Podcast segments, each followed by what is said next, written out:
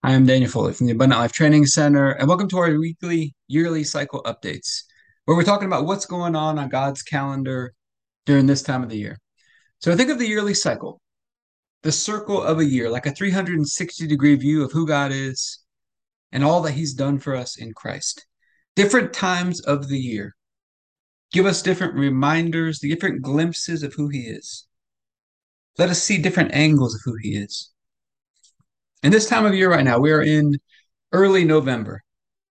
I found that this time of year is a time of year of major transitions. God begins to initiate transfers and transitions. He begins to transfer us and transition us to the next level. But sometimes these transitions, well, usually most of the time, they take longer than we expect. One of the rules of transitions that I've learned from God is you want to make transitions take some time. Think about the transition of taking hot glass and putting it into a freezer. We just went through the heat of the year, went through the summer. And now we're transitioning into the wintertime. You can't just go from hot to cold. You got to have some cooling time. You got to have some time to transition. And so this is a time of year as we begin to transition, sometimes there will be some delays, some unexpected delays in the process. But what I've learned is after going through this for several years, is that when you get on the other side of those delays, sometimes it can be frustrating in the moment, but you look back and you say, you know what? I see why that happened. I see God, how He was working everything together for my good. He was lining it all up in His perfect timing. And so, if you find right now in this season, you're doing some waiting or some unexpected delays, you feel like things are taking longer than they should, you can rejoice because you know God's all, He's working it all together for good. And so we're going to take communion over this today as a time of gratitude for this. Heavenly Father, we are so thankful to have you in our lives. So thankful for this yearly cycle that we can just use it to learn more about you, to grow in the knowledge of you. I believe you created everything in this world to teach us about you. And you've given us these seasons, this yearly cycle to teach us about you. And we're asking for your help to teach us Help us to understand how to handle the delays in life, those times when we have to wait. There's a part of us that needs to go. We need to put on the step on the gas and just move forward and take action. But there's a time when we also have to learn how to be able to slow down.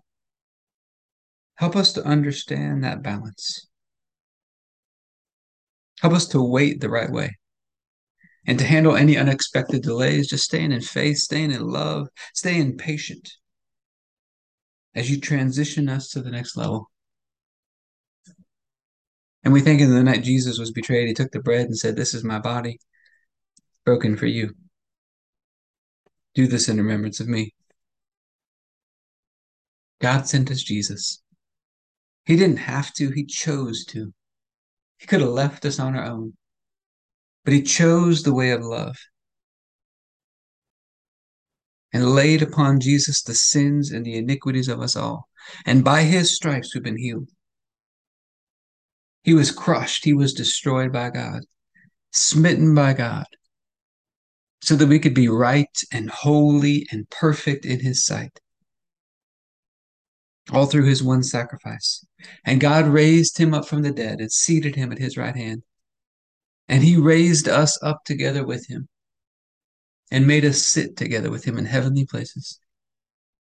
He made us one with him. And communion is a celebration of our union with him. Common union, communion. A time for us to remember and celebrate that today. And so, Heavenly Father, I thank you for this bread and ask you to bless it in Jesus' name. If you have your bread, you can take your bread.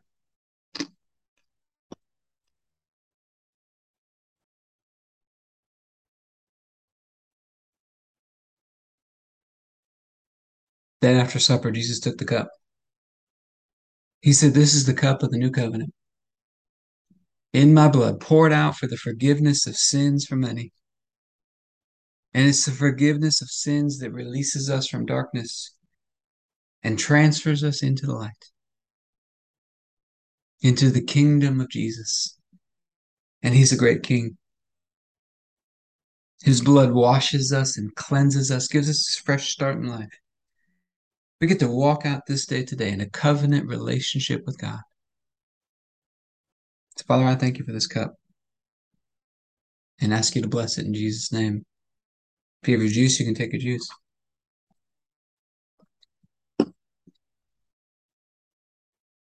All right, our filter for this week. These are filters that we write at the top of our journal every night as a way to keep these things top of mind. Just write this phrase cooling down, cooling down. Just keep writing that on the top of your journal every night. But I hope it's been helpful for you today. If you'd like to be a part of what we're doing in the Abundant Life Blueprint, you go to the Abundant Life Training Center.com.